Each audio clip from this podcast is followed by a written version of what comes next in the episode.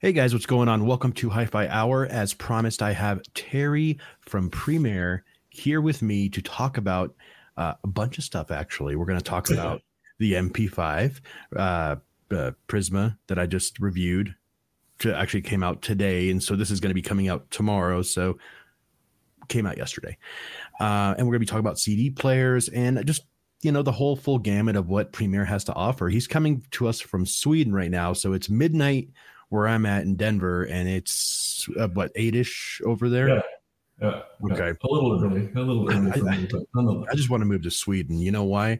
Because Terry, Terry and I have talked, uh, and we've been good buddies for gosh over almost two years since my channel started, and uh, you know I follow you on social media, and you post some of the best pictures of of just living the best life over there. So I, I am totally jealous. And, you know, uh, I would love to go visit someday. Maybe, you know, if I ever go, if I ever, uh, you know, have the, the guts to go to Munich and see that show, maybe I can take a train up to, or take, take a little flight to Sweden and, and go see you. Well, you definitely should, should go to the Munich show, which is coming up soon. And then you should definitely come up here because Malmo is a little, kind of a wonderful pocket. Uh, we've got such a diverse and young city with so much technology going on. Um, the university here, the young university here, uh, Malmo University, was started as a tech incubator, and so the claim is is that seven new startups happen every day here.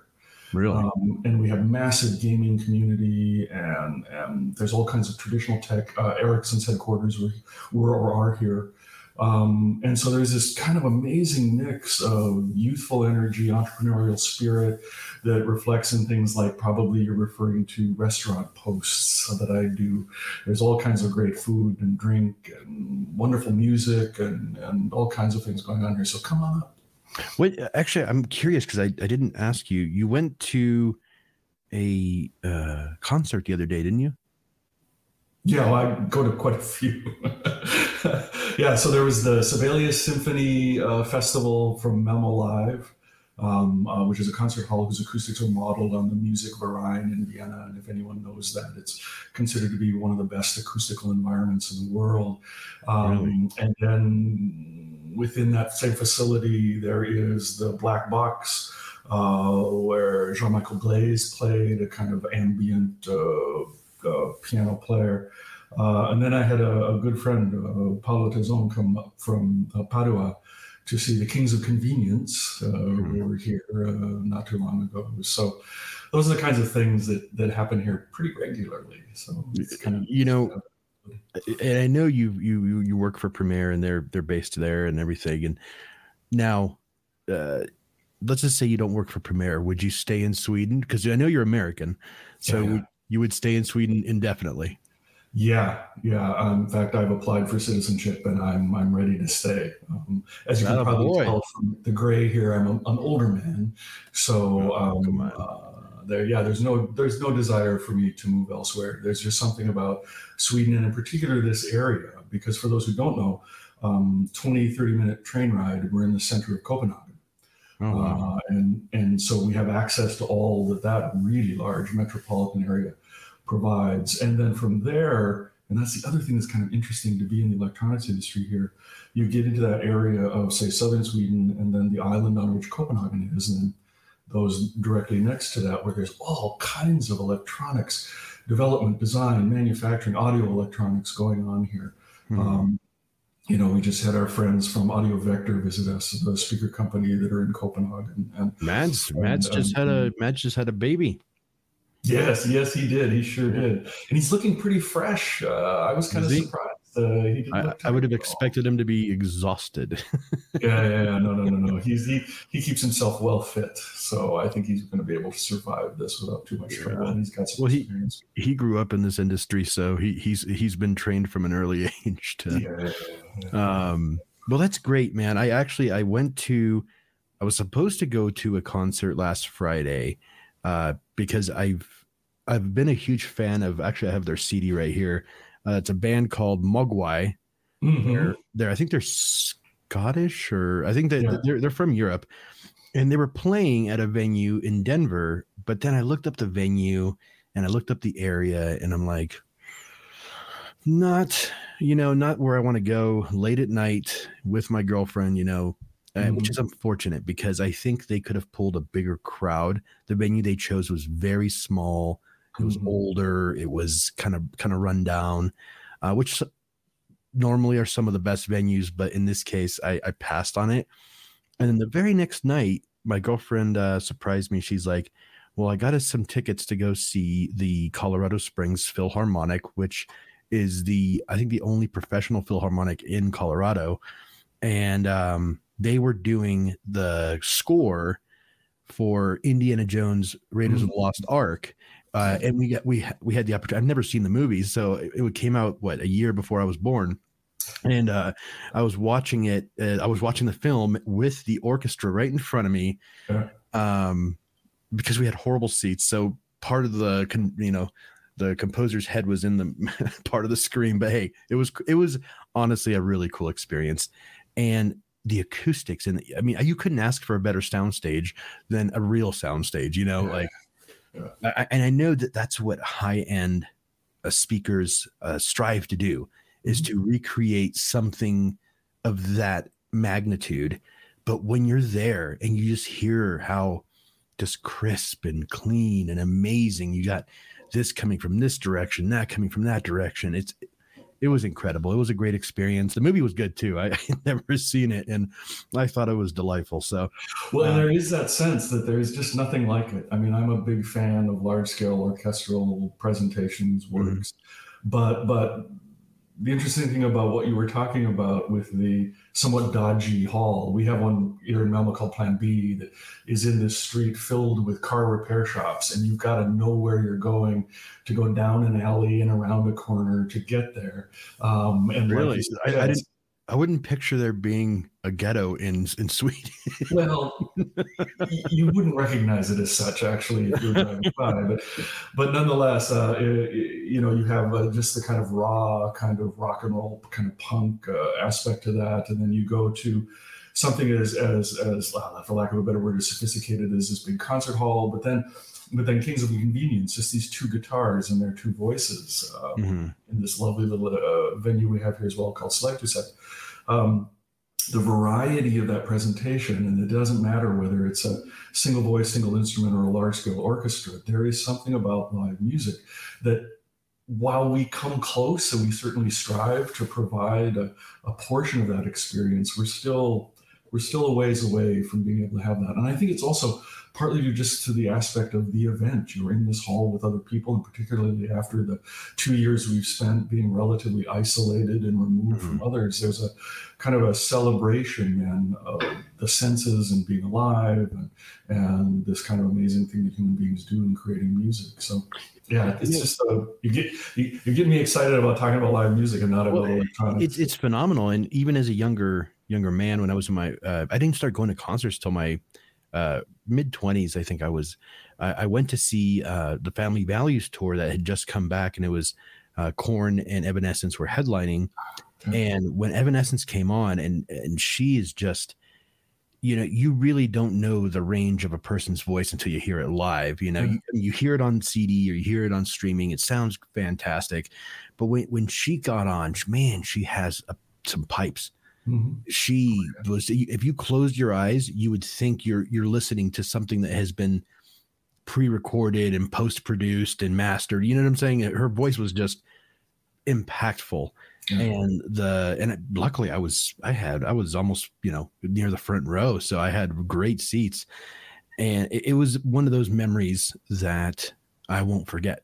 You know, and that was one of my first concerts I ever been to, and since then i've been to i mean i've been to a lot of concerts and i do enjoy going to them but like you said man live music there's something there's something magical about it mm-hmm. you know about actually because we're in this industry right we're in the industry of providing uh, you know obviously i do evaluations you're on the manufacturing side but at the end of the day we get to play with fun equipment and fun gear and we get to listen to music for a living, really, realistically. Mm-hmm. Uh, I know we do other stuff, but I mean the the the the core, the foundation is we listen to music for a living, and I think that is one of the coolest things w- we could ever do because for people that love music, this is it, you know. Mm-hmm. So, but the, where it gets difficult is, especially for me, is when I get so many different types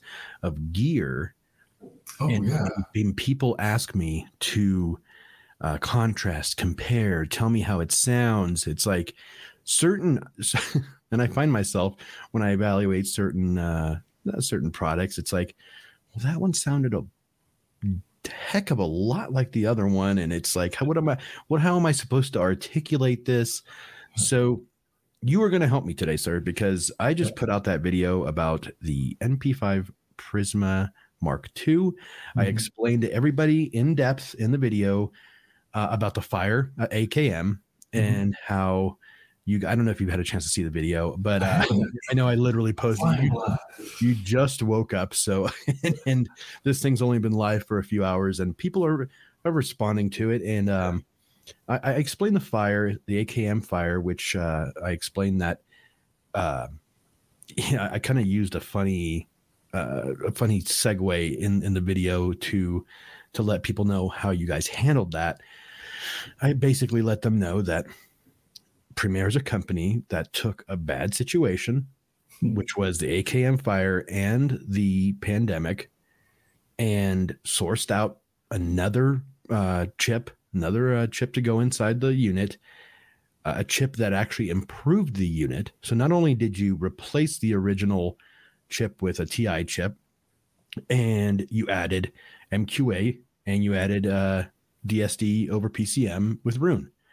Um, and that to me is mind blowing because a lot of times when companies face this type of, I'd say speed bump, they they don't know what to do. They you know they scramble. They they try to figure it out. But you guys executed it with such class within within within what six to eight months you had a brand new mark ii version of this this product and you were ready to go.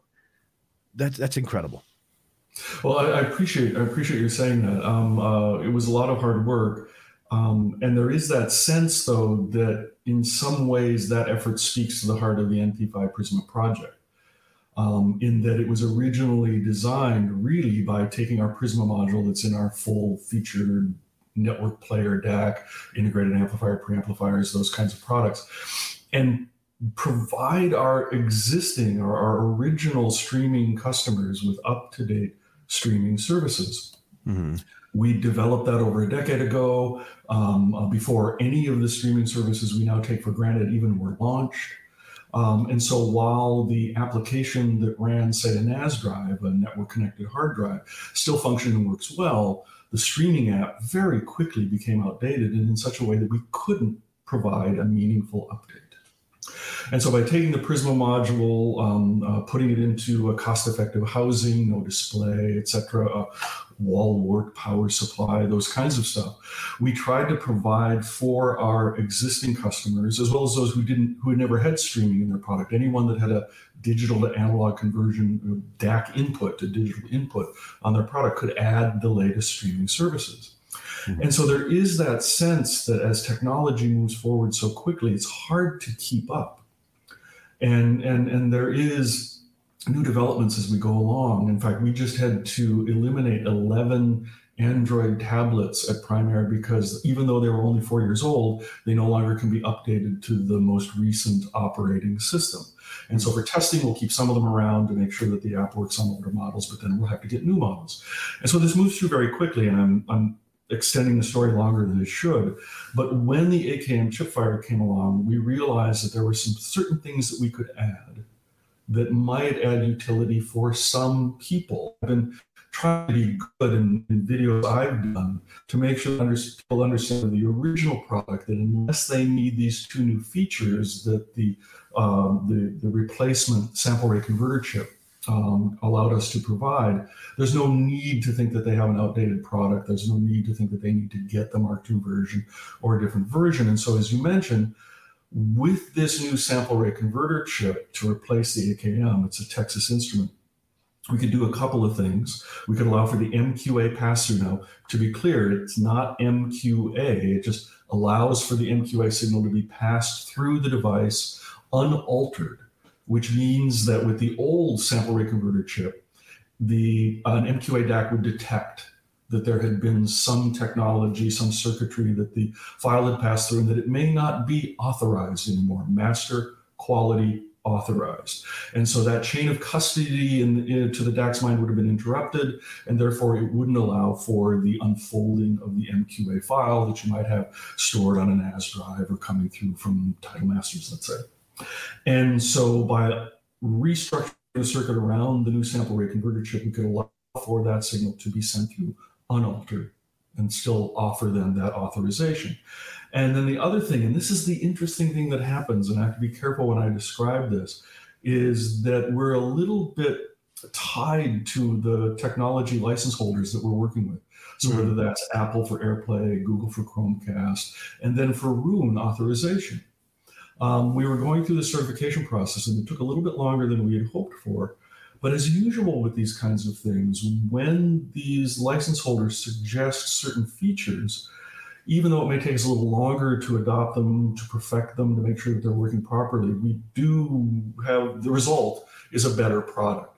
And so, in the case of the, the DSD over PCM you mentioned, the DOP output, that was a suggestion from Roon that happened during the certification process. And so we were able to then further adapt the firmware and the software to be able to allow that to happen. Now, keep in mind, this is DOP uh, when using Roon. It's not an option available otherwise because the original product, in part because of what it was designed for, in other words, to, to work with these older products, to work with these older technologies, mm-hmm. that sample rate converter chip was at the heart of it. Right. And that sample rate converter chip allowed us to select the digital output that was appropriate for the DAC that it was going to be connected to. And we have DACs that are 1644.1 that will not be able to take in a, a, a sample rate, a file higher than that. And so you were able to go into that sample rate converter chip and in the fixed mode, in the original mode, be able to select the precise digital output that you were going to have. Anything above that would be downsampled, anything below that would be upsampled. And we're kind of big fans of upsampling. In fact, our, our most recent standalone DAC, the DAC 30, we upsampled everything that came into it to 24192 because we felt that for the architecture of that product, it provided the best sound. Yeah, now, I, I thought it sounded great. Uh, you know, with just just sound quality in general. Um, very clean, clear. The clarity, yeah. gorgeous. Um, well, and part of that, part of that is that this is the thing about the sample rate converter chip that's interesting because there, there's a group of people probably among your your viewers mm-hmm. that will want to have the bit perfect, a concept that I'm a little bit reluctant to even even speak because I don't really think anything is perfect that we human beings have created. And while many people will suggest that digital may be, it's just ones and zeros, according to some people, we forget that it's ones and zeros, noise and timing. Mm-hmm. And so this is the issue with digital right at the moment is that it has noise problems that are different than analog but still need to be addressed. And some of those noises can come from internal, say power supplies, that kind of stuff, external radio frequency interference, that kind of thing. And all of those things have to be addressed. And so in the case of Bit Perfect, there is that idea, and we call it native because everything is outputted at 24. So we don't necessarily have true bit perfect if you have a 1644.1 file. Mm-hmm. So native playback or bit perfect playback means that the the sample rate uh, coming in is the sample rate going out of the NP5. We don't alter it or change it. The problem with that is that the signals may not be precisely clocked, the, the, the file that, that's coming through.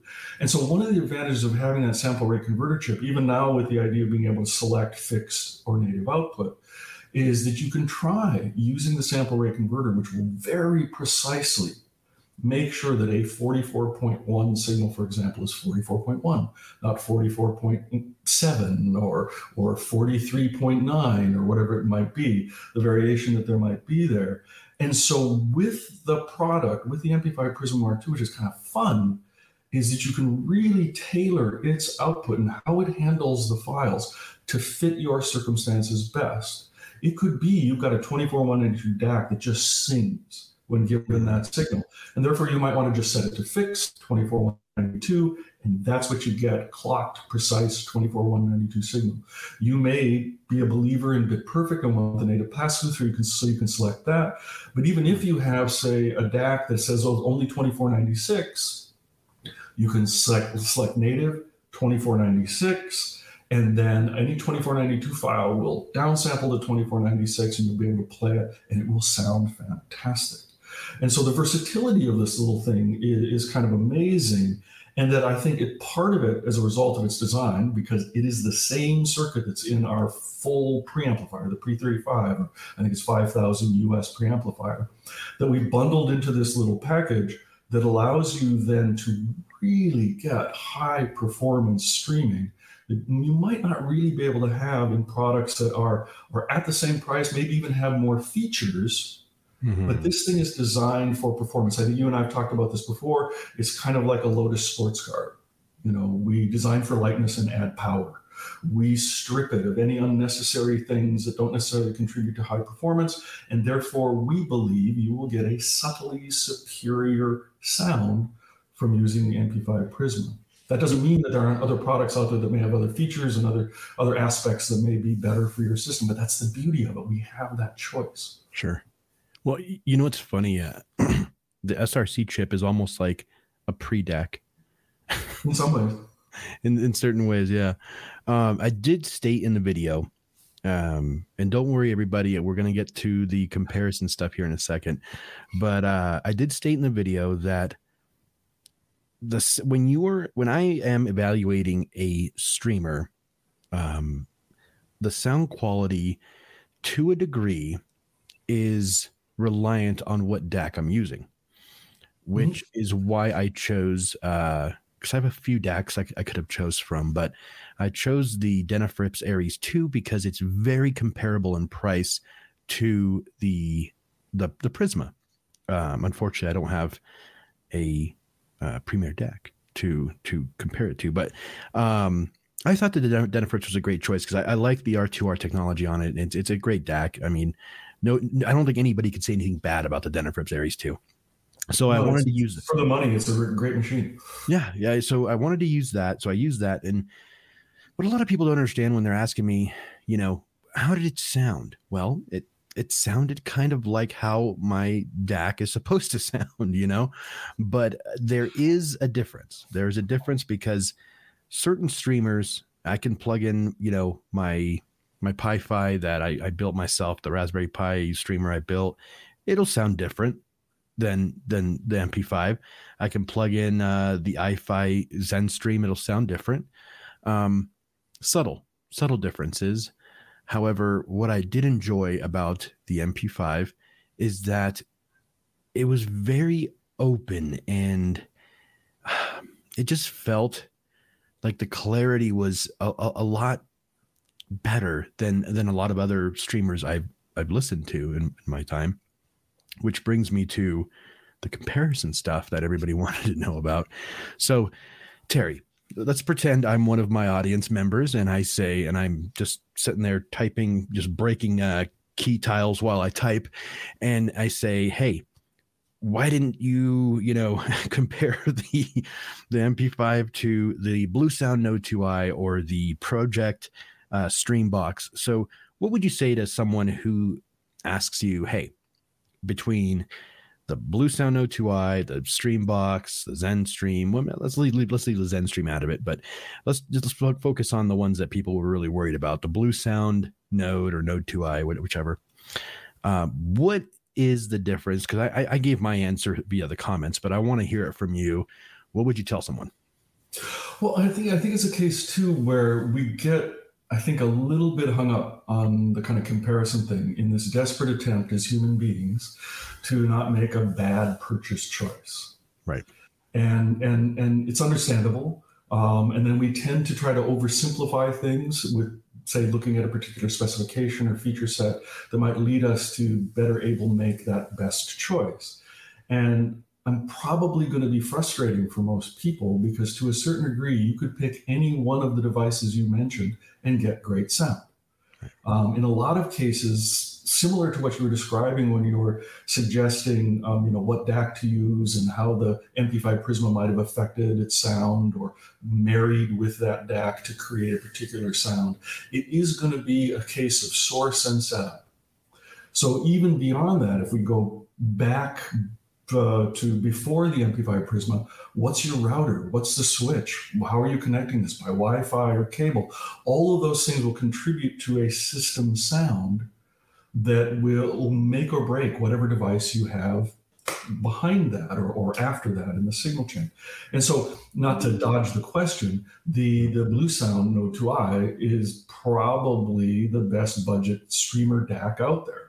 Mm-hmm. Um, it's really, really good. It has lots of people that love it. It's very, very stable, um, as is the Pro-Ject Box. I mean, Heinz does a great job with putting those things together and packing in a lot of technology for an astonishingly low amount of money.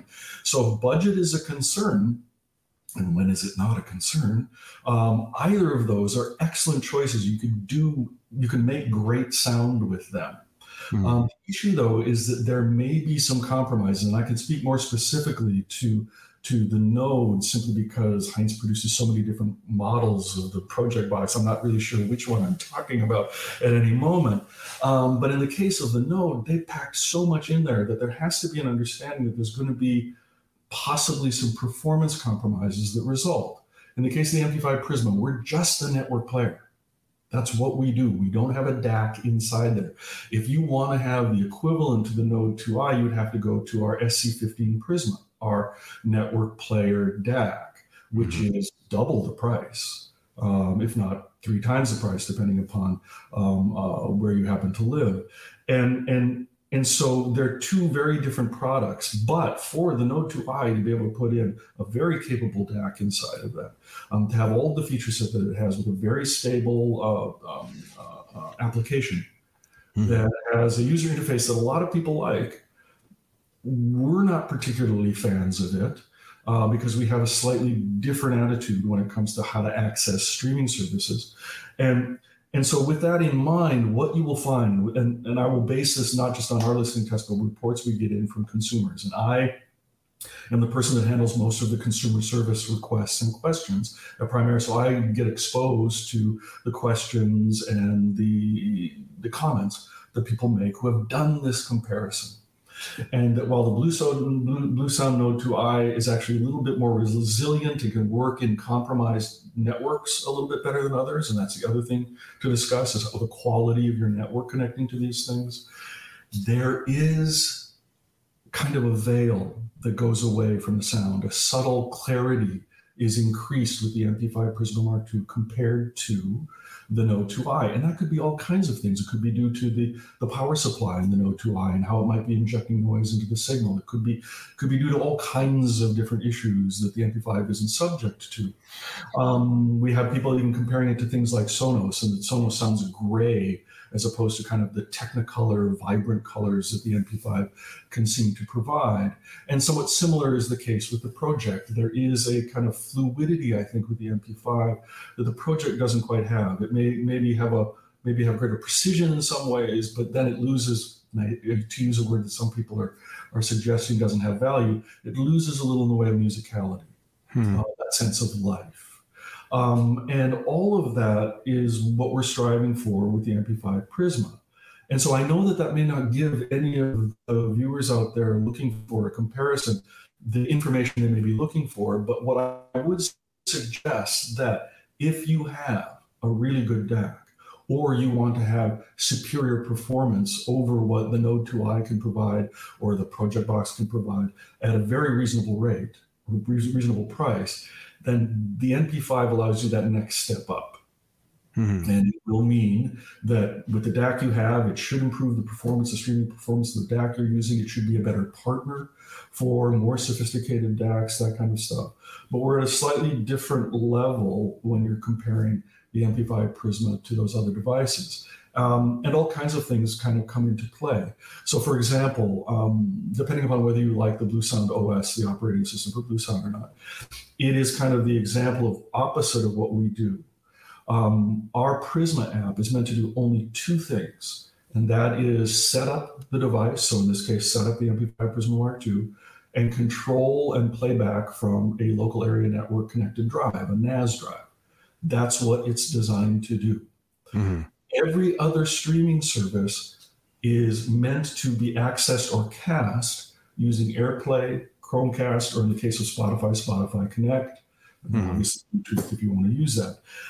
Because very early on, when we were looking at the redesign of our platform, we recognized that what is now, I think, being called the Connect style, this idea of being able to cast from the actual streaming service app provides a much better user experience. You are mm. using the full features of the design of that app that to a certain degree would have to be diluted or somewhat diminished, going embedded into, say, the Prisma app itself if we were to do that. Right.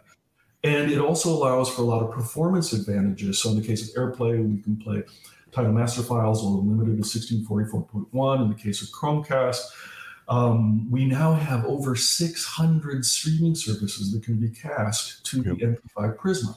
Which we're I not out the hard way. In selecting, okay, we're going to do this streaming service, this streaming service, this streaming service, mm-hmm. this streaming service. You have access to virtually every streaming service out there, not just in Europe, North America, but in Asia, Africa. It's mm-hmm. an international kind of connection system that gives you 2496 performance. And the other thing about it, which is kind of shocking for us, is that Chromecast as a Roon endpoint sounds great. Now, I know that a lot of people who may have tried using, say, the audio dongle, you know, the Chromecast dongle, mm-hmm. may be suspicious of its sound quality. And there's no doubt that that dongle was a bit compromised. I mean, it was only what 50 60 dollars in the U.S. and, and uh, obviously a very compact form factor. But with Chromecast built in, it allows us, Primare, and anyone else using it, to develop our own platform, our own Chromecast platform. So we're able to really, again, take it to that next level, design it as a true high performance device right. and be able to get really great sound. And so we're in the process right now of, of finalizing our Roon Ready certification for the rest of the Prisma lineup. Very the cool. NP5 Prisma Mark II is the first, or the NP5 Prisma was the first, and now the Mark II to have Roon Ready. And in doing comparisons, we're listening to Chromecast as a Roon endpoint and go back to RAAT, the, the, the Roon control system that's part of Roon Ready, and you would be hard pressed to tell the difference in the sound between the two. And so the Chromecast as, as a platform can be really great sounding. Um, and so you have that kind of what would you call open architecture, if you will, where you open up the streaming app that you want to use, and then um, you simply cast using the platform that works best for you and your system. And the other thing about this is, is that in, to a certain degree, we're always balancing out our designs with this kind of practical design approach. If it costs us money, it has to contribute to performance. Mm-hmm. And so, to a certain extent, if we were to in, try to embed all of the multiple streaming services that are available now, that would cost money for us to develop the software, be able to maintain the software, particularly as the streaming service change their operating system, or as Apple or uh, Android change their operating system. And so we sidestep a lot of the unintended consequences that result of updates to operating systems, update to, to streaming services, and therefore provide a little bit more consistent performance, as well as this kind of what we think is a more comfortable, familiar user interface that people will have developed in their relationship with their preferred streaming service. And so it saves money, it keeps a more consistent operating profile, or at least we hoped it would, but with changes and updates happening so frequently, sometimes that's not the case. But it provides us then with that opportunity to allow people to be able to set, set up their system and choose which services they prefer to use is essentially what's happening with that. And so there are those considerations. Some people may like having their services embedded into a into a single app, like with the Blue BlueOS, or some may appreciate and like this more open kind of connect architecture. All of those things are, are, are kind of a critical consideration, but make it difficult to do a comparison. Right. Yeah, I didn't honestly have an issue with the with the app whatsoever. well, the the whole the whole Qobuz thing and figuring out that I had to download the, the Chromecast app and all that. Yeah. After all that was done, everything was perfect. But um, no, I, after actually, I, I talked to uh, David Solomon uh, on one of these uh, the other day. We did a mm-hmm. hi-fi hour, and I they're looking into Qobuz is looking into doing something like uh, a, a, direct connect kind of oh yeah.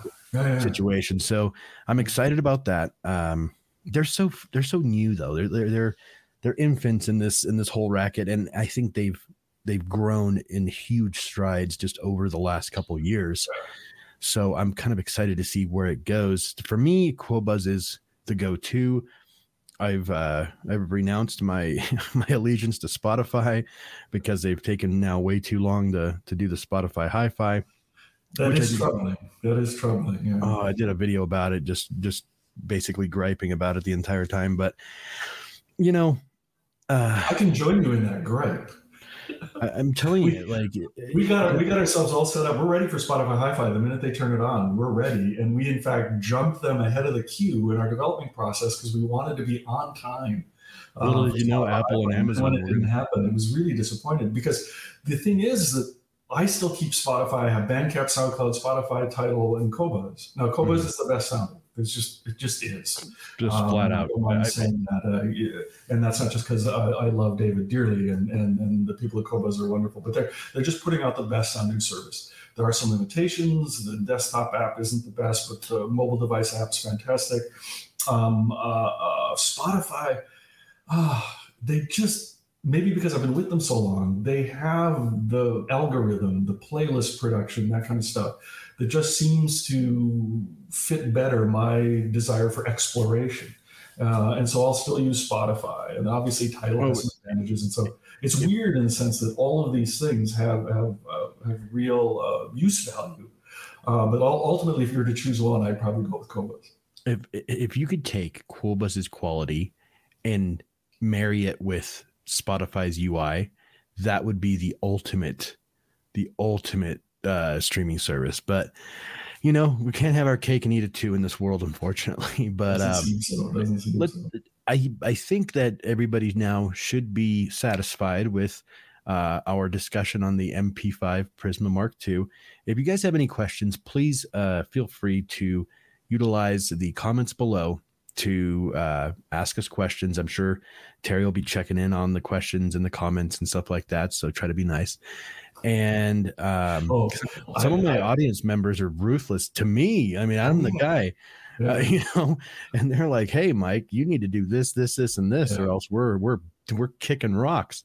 Yeah, um, there are some there are some unreasonable expectations I find in a lot of cases. And you know what? YouTube viewers are not forgiving whatsoever. Oh, I, so, I, think it's just social media. I think I don't think it necessarily has to be YouTube. I think it's yeah. social media, and we have that that that that kind of protection of relative anonymity, mm-hmm. um, and the fact too that that if you're a statistician, you look at this and social media self-selects for very particular demographics. Mm-hmm. And so you, you your recourse to social media is usually if you have a frustration, a complaint, or a question and rarely, if someone is absolutely happy with the product they're using, do they get on a social media platform and declaim how, how wonderful this product is working. And so there is that sense that it becomes an echo chamber for complaints, mm-hmm. which kind of skews the perception of any topic, be it a product or or anything else that might be discussed. And that always has to be the kind of thing that um, uh,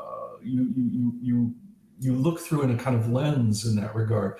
And in fact, there is a product, there's a consumer based social media uh, uh, um, comment website here in, in Denmark. Mm-hmm. And there is a particular product that, that we think is incredibly well designed, an audio electronics product, mm-hmm. really incredibly well designed, kind of, kind of um, has a feature set that we admire, a competency that's really, really good. And if you go on to this consumer website, you will discover that their ratings are one and two, worst and bad, for 75%. Now, if you just looked at that rating, you would think, oh, this is a horrible product. Right. Until you drill down and look at the comments, and the complaints are kind of like what you get in a Yelp restaurant review, where they get one star because in the Asian restaurant they weren't given a fork soon enough Right. And so there is this sense where, and I don't mean to suggest that all of your viewers are, are like this, but there is that kind of tendency that can happen. And there's also this weird sense that that there is this, I don't know what it is, this idea of simply accepting a headline or a top line uh, uh, comment uh, in faith as truth. Mm-hmm. And I was I was uh, uh, contacted by a, a, consumer a while back that wanted to know why we didn't have surround sound pass through on our latest line of products. And I said, well, we do. In fact, it's on every single input, digital and analog input, that we have surround sound pass through. Mm-hmm. Um, it's choosing fixed or variable input gain. And and he said, well, you should look at this forum because someone is suggesting that you don't have it and some people have gotten quite excited about it.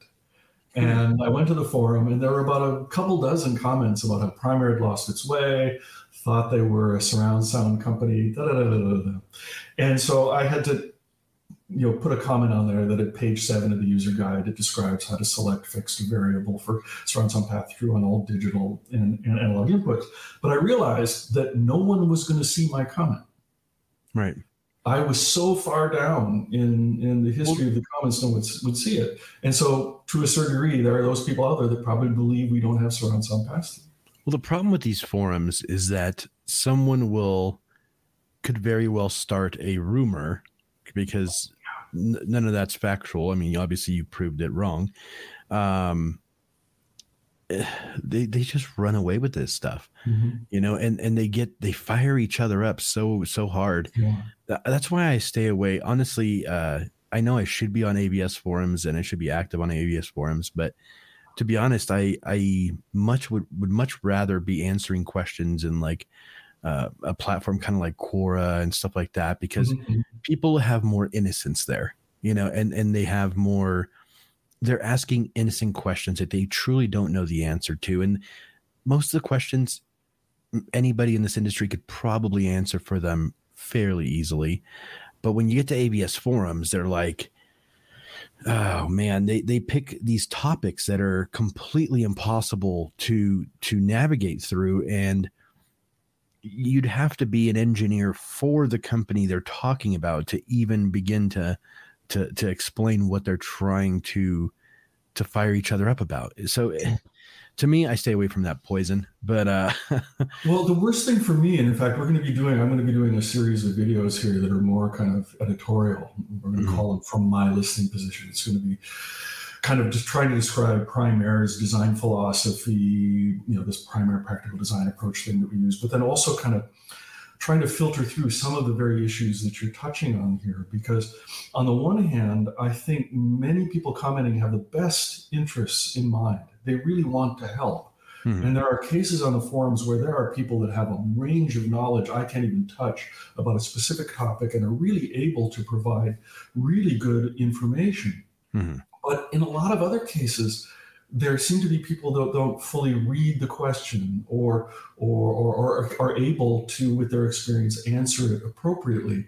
And then things kind of go off the rails in a way that people begin arguing in a way that's not really productive. And my biggest fear is that this proves to be off putting to anyone entering into this wonderful passion, this wonderful hobby that that I've been working within now um, for 50 years. It seems strange to say, um, uh, and that there is that sense that if you don't have this information, if you don't know these particular these terms or you don't know about this particular technology mm-hmm. that it's too complicated too pointless too um, uh, uh, aggressive uh, in putting forward some of these ideas that people will be put off from from actually enjoying what we have to offer, both you in your discussions of this technology and we in the range of products. And it's it's it's it's kind of sad, and I don't mean to I don't mean to to, to dwell on it, but it does concern me because I spent so much wonderful time in this industry, but also just sitting in front of a great stereo system and just having the time of my life. I remember the other day um, uh, just doing something in the system setup mm. where all of a sudden something I got locked in better than it had ever been before at home and I have a room that's proving to be a little bit problematic. And you know that horrible cliche of goosebumps that horrible cliche of emotionally connected to the music i forget what i was listening to but it was just just kind of flooded over you and mm-hmm. that this should be a celebration of the amazing capabilities of our human senses our ability our, our ability to hear um, to see um, all of the senses in some ways are involved in this and that I, I, it saddens me because this seems to be diminished in so many cases well here's here's here's what I think is the problem. Um, two things. Um, attention span is huge. Uh, I, I get a lot of people that watch my video. Well, that fail to watch my videos. Mm-hmm. So they'll they'll take something I said in the in the beginning to middle of the video, completely out of context, call me out on it, and ask me, "Well, why didn't you talk about this?" And I simply just say, "Did you watch the whole video mm-hmm. because uh, I do this on purpose sometimes too. Uh, I will leave some of the juiciest stuff at the end. Mm. Uh, you know, I've got some. yeah. well, because people have a two second attention span yeah. and they've forgotten how to slow down. Mm-hmm. Uh, actually, I read a book when I was younger, when I was probably 21. The whole thing was about slowing down, slowing mm-hmm. things down and enjoying life, you know. Yeah. And the I think the first chapter started out with um, him describing a an experience he had uh, in Europe. I think it must have been France or yeah, I think it was France where he was just sitting at a cafe enjoying a coffee, you know, and hours go by and he's just sipping his coffee and probably has a few coffees at that point, but um but just taking it all in. Yeah. Soaking it in. And I think that translates over to music because people are in this new generation the new generation of people coming up want uh headphones those little ear pod things you shove in there. Who cares about sound quality? Let's use spotify doesn't matter. Uh you know just wham bam thank you ma'am kind of attitude when they should be taking the same approach that i see when okay if i'm going to pay you know 15 20 dollars for a nice cappuccino or or a glass of wine a glass of you know some nice pinot noir at a at a wine bar i want to sit there for for a good long while and enjoy it savor it and and just kind of feel the experience. And that i think translates directly over towards uh, music because you're using another one of your senses. You know you're using your sense of hearing to enjoy the music. A lot of people aren't enjoying the music and granted it's a lot of the main the new mainstream music that's out there lacks substance lacks depth uh, you know there's not a lot of people really fighting for anything out there anymore you know? Um, in hip hop back in the day you had you know Tupac Shakur who who who had a, a, vision and a and a message to send across you know even before then you had you know in the 60s and 70s these people were talking these artists were talking about the war they were talking about the current state of things they were talking about politics they were, but they were doing it all through their the, the music you know nowadays it's like people what are they talking about oh i got my lamborghini i got my you know i'm in a jet i, I have all this money let me throw money around come on you know like i, I think that's a i think a, a lack of because I know the, the, there's still good artists out there. I know it. Oh God, yeah. And I, am actually starting an initiative through my website. I, I, started a forum on my website where I'm encouraging people to go on there and post uh, from wherever they are, anywhere in the world, wherever they are. I want them to post an artist who's unsigned, independent, and just needs to be discovered. Who's who's worth being discovered, yeah. and that's something I'd like I'd like to to catch on because I would love to go on there and, and, see what people are posting and go and listen to it on either SoundCloud or Bandcamp or or if they've gone to the point of you know uh, independent distribution, which um, I mean I would encourage them to try people like CD Baby or DistroKid, and they that they kind of distribute it all over the the ecosystem of, of, of streaming, which you know probably won't make a lot of money right off the bat, but it's at least it gets the music out there. But uh, I know Bandcamp and SoundCloud do a great job with that with independent artists.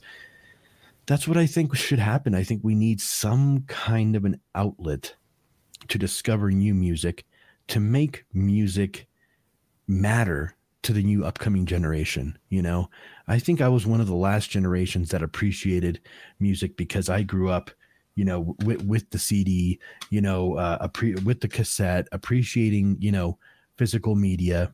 Uh, I was a little bit too young for uh, the the first turntable and record run, but uh, I I do, as you can see, right right over my oh, this shoulder, I do I have a few, I do have a few LPs in there, and um, I think it's cool. I'm not a huge LP fanatic. I'm a CD fanatic, and uh, you know, that's why I, I, had to switch gears because if I talked about streaming anymore, I think my my audience might just burn me at the stake. But well, there's there's a real interesting thing going on because I think it, it and, and not and not to um, uh, uh, uh, contradict what you're saying. I think we often forget as we look back in the past that there was crap music in the past, just as you're right. crap totally music. right. And the thing that I love about streaming is that it allows you to explore this so that if you get out of the top 40, if you get out of the hits, and as you suggest, explore maybe some less discovered or less popular artists, there's amazing music mm-hmm. being played. But by the same token, there's also this sense that there is an understanding that physical media, the permanence of physical media, is an important issue. And in fact, if I may talk about something that, that, that, that drives people a little bit crazy, we have the USB input on, mm-hmm. on the Prisma products, the NP5 product.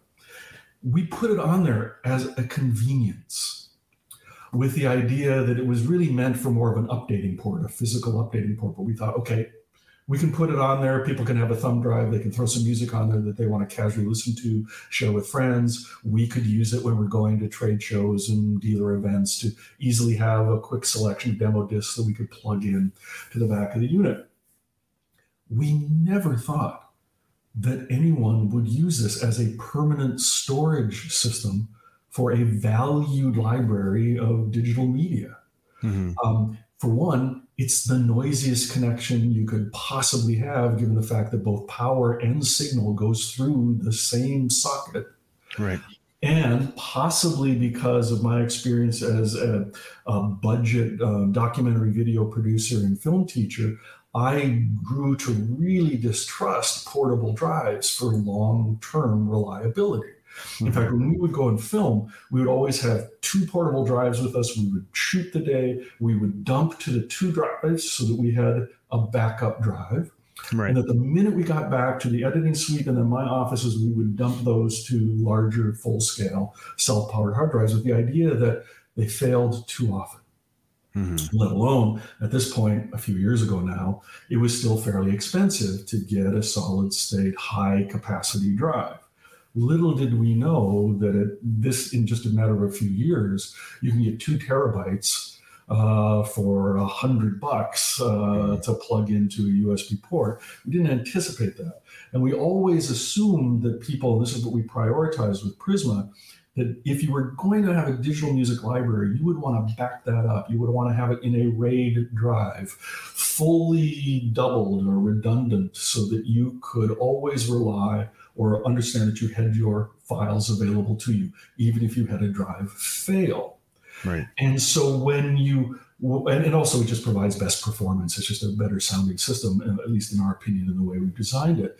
But the thing that this highlights is the fact that I can go to a playlist now, or potentially someone might discover that their drive has failed, and you have these files that are gone um, due to copyright restrictions, you could go to this favorite playlist and all of a sudden you see grayed out a number of different cuts that, that really were maybe favorites of yours, but now disappeared. And so there's this idea of having that physical format, the certainty of having it in your hand that I think is people are beginning to fully appreciate and understand. And then you get to the sound quality. And you may have this from some of your viewers talking to you, kind of scratching their head, going, hey, wait a minute I'm listening to a high resolution file, a high res file, and yet my CD player sounds better.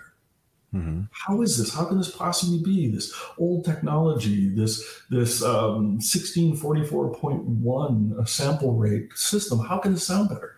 And part of it is simply due to the nature of the systems that we're using. The CD player, like the DD15 you had, just in transport alone, we've had years to develop those so that they actually function at the highest level that maybe streaming isn't quite there yet and also the complication of streaming. When right. you access say a Tidal file right. the signal the access signal has to go through over a dozen transfer points. Before it gets to Tidal's office selects the file and then it has to go back that same path there's always opportunity for for noise timing issues to be injected in that and then it gets to your house and so many of us are using routers that were given essentially free by our network service provider um, that are, are, are, meant to be as simple as possible, both cost effective, um, as well as be absolutely simple and turnkey to use. Whereas if you get a second party router, you can actually set it up, configure it, customize it to actually work as well as it possibly can for your system. And then we're big believers in Ethernet switches. We're big believers in Ethernet connection and switches because, and I know that there'll be those that will suggest that this can't possibly make a difference. All we know is that when we plug, plug in a switch, regardless of its expense or its sophistication, it seems to allow the network to function better, particularly for sound. Mm-hmm. And so, in the case of a CD, you don't have all of that complexity. You don't have all of that circuitry in the way. You have presumably a well mastered CD. And so they have their place. I really like streaming for discovery. Mm-hmm. I really like streaming to, to, I mean, the ability to listen to. I was listening to, I think it was 11 Sibelius Second Symphonies the other day uh, on a high after the concert, just to kind of see if there was a recorded one that actually did it well. And so having that ability, having that, that, that, that that resource directly in your system with the shortest signal path mm-hmm. can be a real positive virtue. And then, and then the other thing too, and then I'm, I'm going to go a little bit off topic on this because I see we're getting to the hour, and there was one thing I want to talk about. One of the things about the NP5 that we did is, in order to make it cost effective, we did the wall wart power supply. That was my only gripe in the whole video was that, but I turned it into a positive because I stated that myself included, I have other options to use as uh, I, I, have iFi's iPower 5 volt. Yeah. You know, uh, I have other cleaner options. And I thought that that was genius because if you have to cut corners somewhere, yeah, don't do it inside the box. Yeah. Right.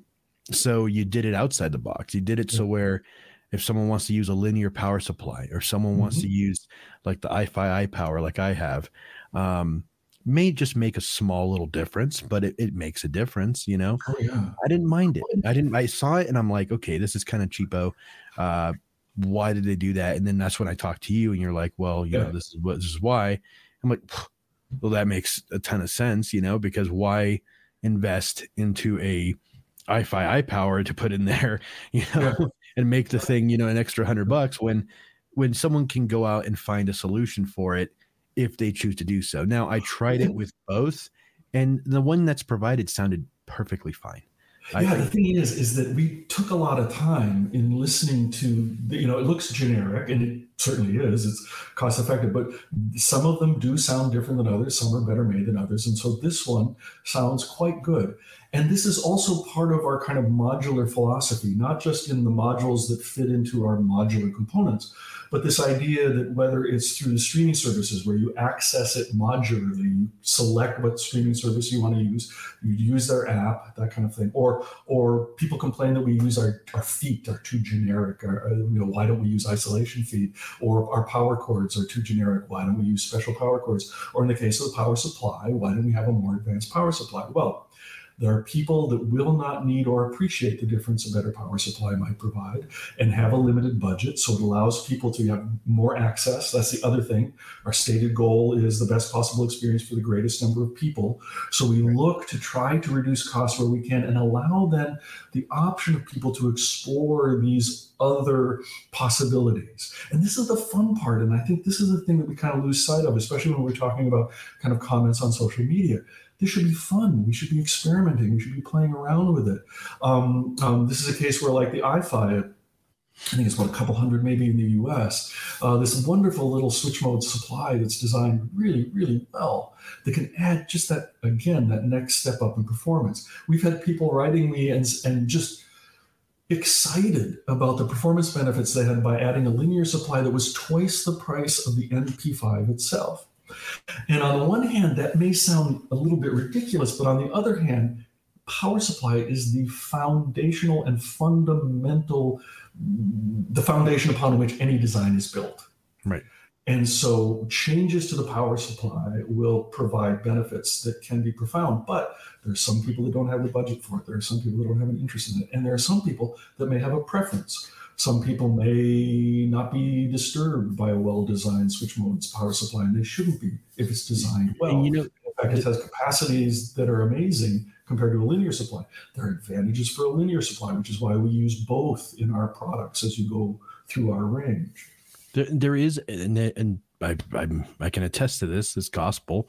There is a measurable difference in, you know, playing around with power supplies because uh, I experienced it when I was doing my my Sony PS1 project, um, which was funny because I, am so glad I was able to get uh, John DeVore to mm. say a few mm. words about it in the video because he he was actually one of the ones one of the ones that started the whole thing by bringing the PS1 to a uh, hi-fi show and hiding it in the in, in a in a cupboard. And when people were in there listening to to the speakers and all that they're like oh well, what are you using as a source? And he yeah. pulls out this you know this old sony ps1 the very one of the very first models. Apparently that ps1 has a really nice dac inside and that's why it sounds as good as it does. However in my video, I decided to get with my friend Mike, and he des- uh, helped me design and build a linear power supply to replace the one it had. Mm-hmm. mm-hmm. And it, we measured before and after, and there was a, I wouldn't say ginormous, but there was a considerable difference in measurement when when we measured one to the other. So I would only assume that if someone's using a, a, power supply that's you know two three times the price of the the Prisma, I can only imagine how how much better it sounded. You mm-hmm. know, um, and that's one thing that people take for granted is is is power supply. I mean, that's how that's the juice that's going inside the yeah, yeah. the, well, the I think, components. I think what's fa- I think what's fascinating is that you'll see more and more companies. I think power supply companies and other companies producing supplies with multiple outlets mm-hmm. Because we kind of forget just how many of these things some not quite as good as this one some equal maybe even better we have now in our systems, whether it's the router power supply, whether it is even just the charging station for the mobile device that you're using to control your system, perhaps, um, um, and then being able to kind of plug into that and provide a kind of power distribution system. Um, I think there are manufacturers, I think AudioQuest also has some USB supplies uh, for their. Um, uh, power supply filtering uh, on some of the power supply products. Um, all of this matters um, and the battle is noise. And, and so whether it's analog or whether it's digital, it is the noise and timing that's always of concern. So in analog, you've got wow and flutter, and you've got speed variation of various types, and just general noise that you might exist in digital as well. In digital, you always have to be careful of what happens, what's happening with the internal power supply there, and how it's injecting noise. And so it's a case of looking at your system mm-hmm. and figure out ways in which you can eliminate the noise in that system. And then transfer that out even to your speaker uh, positioning and your room acoustics to eliminate the noise that occurs as you're reproducing sound in that environment. And you may find that just a touch of toe in on your speakers or or a rake back or forward on the speakers to get the phase angle just positioned just right um, will have more benefit than than anything else you might do in the way of choosing another product, spending more money on a product. Mm-hmm. Um, looking at those system setup uh, uh, details, to me, is both the frustration and the pleasure of this pastime. Being able to again to celebrate the senses by what you can hear and what you can do in, in setting up your system and improving its performance. And that's what it's all about. At the end of the day, it's enjoying the music. And yep. I'll tell you what, I, you know, you you were actually one of the first people to fire me up about CDs again uh, with the DD15. And, uh, you know, when I reviewed it, I'm like, CDs are still good. And then I just got a wild hair because I, all of my CDs have been before, obviously, before, you know, um, I got into all this. All of my CDs had been lost through moves, through moving and mm-hmm. you know moving around and stuff, or I don't know where they ended up to be honest. So I have a collection of over almost 400 now, and I did that in the last two years mm-hmm. um, because I am fanatical about it. Mm-hmm. I, I enjoy it, and the and the your Primare uh, DD15 has been referenced and a, and a staple in my system for a very very long time. Um, the thing is, a lot of people, and this will this will please my my CD crowd because now we're going to talk about CDs for a second. Um, a lot of companies are starting to to stray away from it. They they they think it's they still think it's bearish, and I I'm telling them it's bullish right now. It's CDs are on the rise. It's funny because I I feel I feel like I started this, you know, because I, I released a what do you call it a, a this this article I wrote on my website a manifesto yeah manifesto a CD manifesto and it got like 50,000 views and I'm mm-hmm. overnight, you know, and I'm like, whoa, whoa, whoa, like out of all the things I've written about, talked about, done videos about, this is what this is what tickled everybody in, in, in the tummy. So I was like, okay, well, I'm going to do a video about it. Another 50 something thousand views. Mm-hmm. And I'm like, whoa, there's something here. There's mm-hmm. something here that we're that that a lot of people are missing out on. And ever since then, I've been slowly growing and putting out more and more and more content, CD related content. And my channel's been growing and growing and growing and growing. And I see other channels, I see other YouTubers, they'll they'll kind of touch the subject, they'll do a one-off, you know. They're not dedicated like I am about it. They're not they're not, personally invested in this in, in in this, you know. I um I am the CD guy, you know, mm-hmm. and the cool thing is, is that I've seen so much um, positivity come out of it. Yeah. Even when I did that that review of the Magnavox from the 80s, you know, the CDB 473 473 uh, with the, the that TDA 1541 DAC chip, the thing sounds fantastic. From yeah. being 1980 was 88 or something like that. Sounds absolutely phenomenal. Yeah, it's old and rickety and you know, it looks like it's about to fall apart, but I mean for what it is and it sounds I think a little bit better than some of the stuff I've heard that's current within within a certain price range. Well, there and there were the the that that player. There a lot of people actually use those as a base for modification, and I think even um, Meridian might have done it. I could be mistaken in that. But but the thing that's amazing to me too is that the other day I was thinking about this. Um, um, uh, partly, I think maybe even spurred on by by by what you've been talking about. And I looked through my demo list. I have almost 300 songs on this on the demo playlist that I have, say, on Tidal. Um, and as I'm looking through them, I'm looking at the sample rate frequency. 75% of them are 16 or 24 or 44.1. Uh-huh. It's the recording and the mastering mm-hmm. that is so far more important than what the resolution or the sampling rate frequency or whatever that file might be.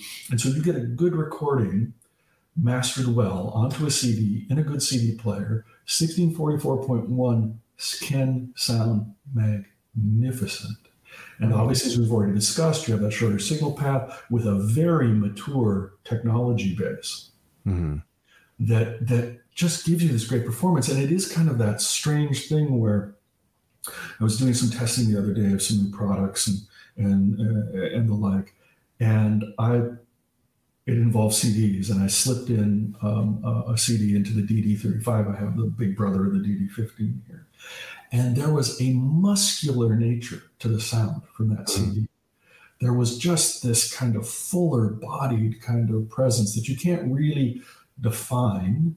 You know, I'm sure the term muscular may not communicate to a lot of people, but there was just that kind of drive and that force within the sound that as good as streaming can be, and it can be very, very good. And um, uh, uh, there's still something there. There's still something there in mm-hmm. those mm-hmm. in those media, and I think it's also a maturity. There's been years, you know, even even in the early days in the 80s, there were really good efforts made to improve uh, the performance that it was introduced in 85, I think it was, that um, uh, that result in just better performance and an awful lot of fun and and to be able to dive into a used CD store and come out with fistfuls of CDs for for no money at all and discover things that you might never find by searching through a streaming service. It all again comes back to that pleasure, the the, the fun.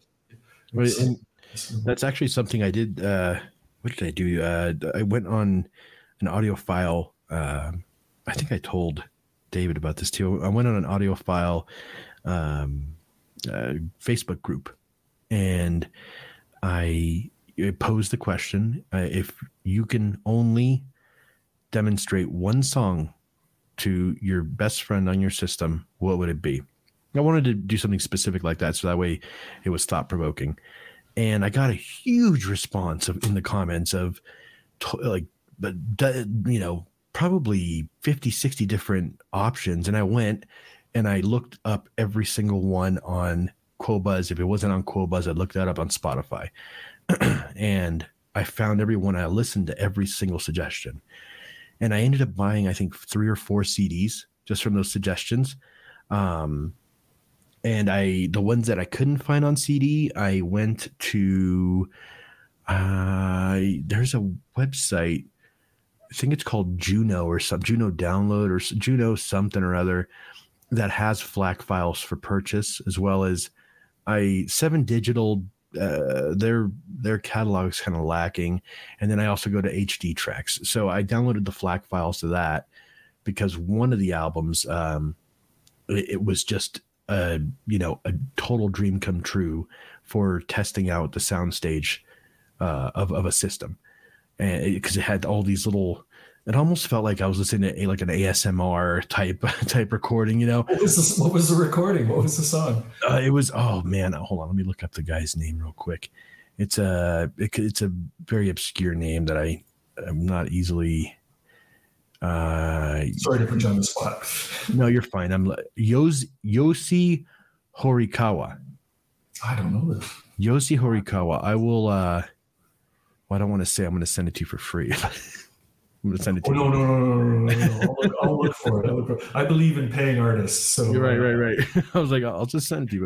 Uh, the okay, so Yosi Horikawa and the album's called Wandering, mm-hmm. and it's just it, it's magical. It's a really nice uh, ambient noise with this trickle of this and a trickle of that, and it's coming from every direction. And if you have speakers and a setup that has a really nice soundstage, just something that would probably really trip someone out really well. But yeah, I'll uh I'll send you a link to it. Uh, I'll look for I'll look for the information. Yeah. Okay. Well, I'll tell you what. I wanted to thank you for being on. Um, I hopefully, like I said, everybody that had questions um, in the beginning about the NP5 Prisma Mark II, hopefully those were answered. If you, still have questions, please in the comments below let us know and terry and i will do our best to answer all of your questions and and desires and everything. And terry i think it's time to um well before we go let me do one thing. I have about 24 different social media platforms that i have to try to follow and so if anyone has a real serious Primare question go to our website and submit a help request form because then I can better communicate and, in fact, actually manage that. To sometimes I don't have the answer and I can get it to our development team, our service team, that kind of stuff. So go to www.primare.net, uh, fill out a help request form, and we will do our best to provide the answers that you need. And I'll look in on you and and and make comments as I have the time here on, on, on the video here. But but that's something that I would suggest everyone do. And maybe we're just nuts about trying to respond as quickly and as completely as we possibly can to any consumer request. Maybe other manufacturers aren't doing it. And that's why so many people are on forums, on Facebook, audio groups, asking detailed technical questions. The best resource will be the manufacturer if they respond. we take that very seriously. So if you have any questions, feel free again to submit that help request form, and we'll do our best to get the answers to you. Perfect. And uh, obviously, uh, you know, you you might be able to see some some new CD player action here soon. Terry and I are going to talk about that. Um, you never know. You never know what my uh, you know appear over here at uh, Audio Architect Studios. Um, all I know is that I I'm I'm like I said I'm invested in in the the hobby the you know and, and I love the fact that Primare embraces CD players because like I said there's so many companies out there that I've actually found that they they had at one point uh, some cool CD players and they're like I'm sorry we just don't do it anymore we just don't do it anymore and it's more often than not you know, well, the weird thing, the weird thing was, I think we talked about this in the DD15, and I don't mean to, to extend this longer than people maybe. No, you're fine. Want to want to watch, but um, we struggled with that decision to make the CD players, this latest range of CD players and drives.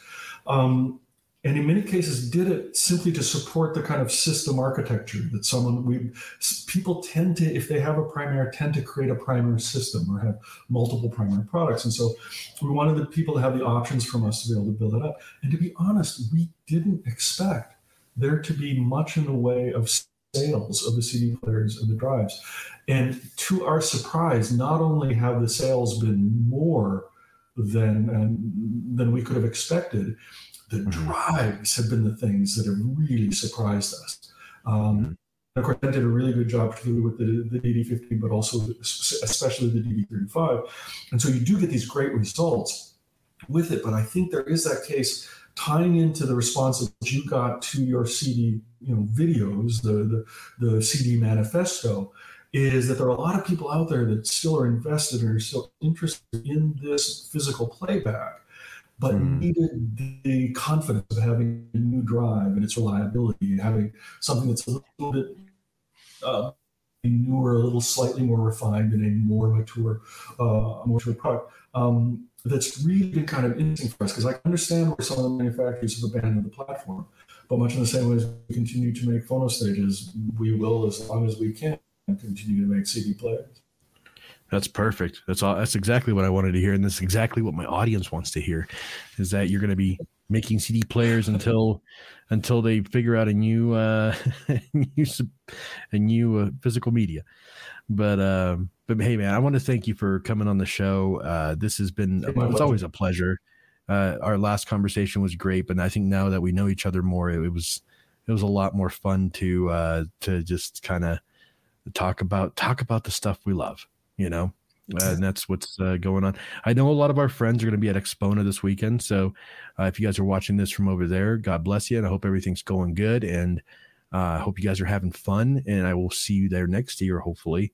Um, I'm still kind of keeping it cool here, uh, you know, just recovering from from everything that's happened this year thus far and uh, hoping to just keep moving forward. So uh, thanks again, guys, for joining us. Terry, thank you again for being a part of this. You got you have been instrumental in my growth. You've been instrumental as uh, you know a, a mentor.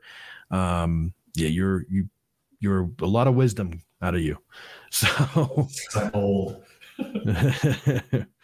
All right, guys. Well, we will catch you next time on the next uh, edition of Hi-Fi Hour.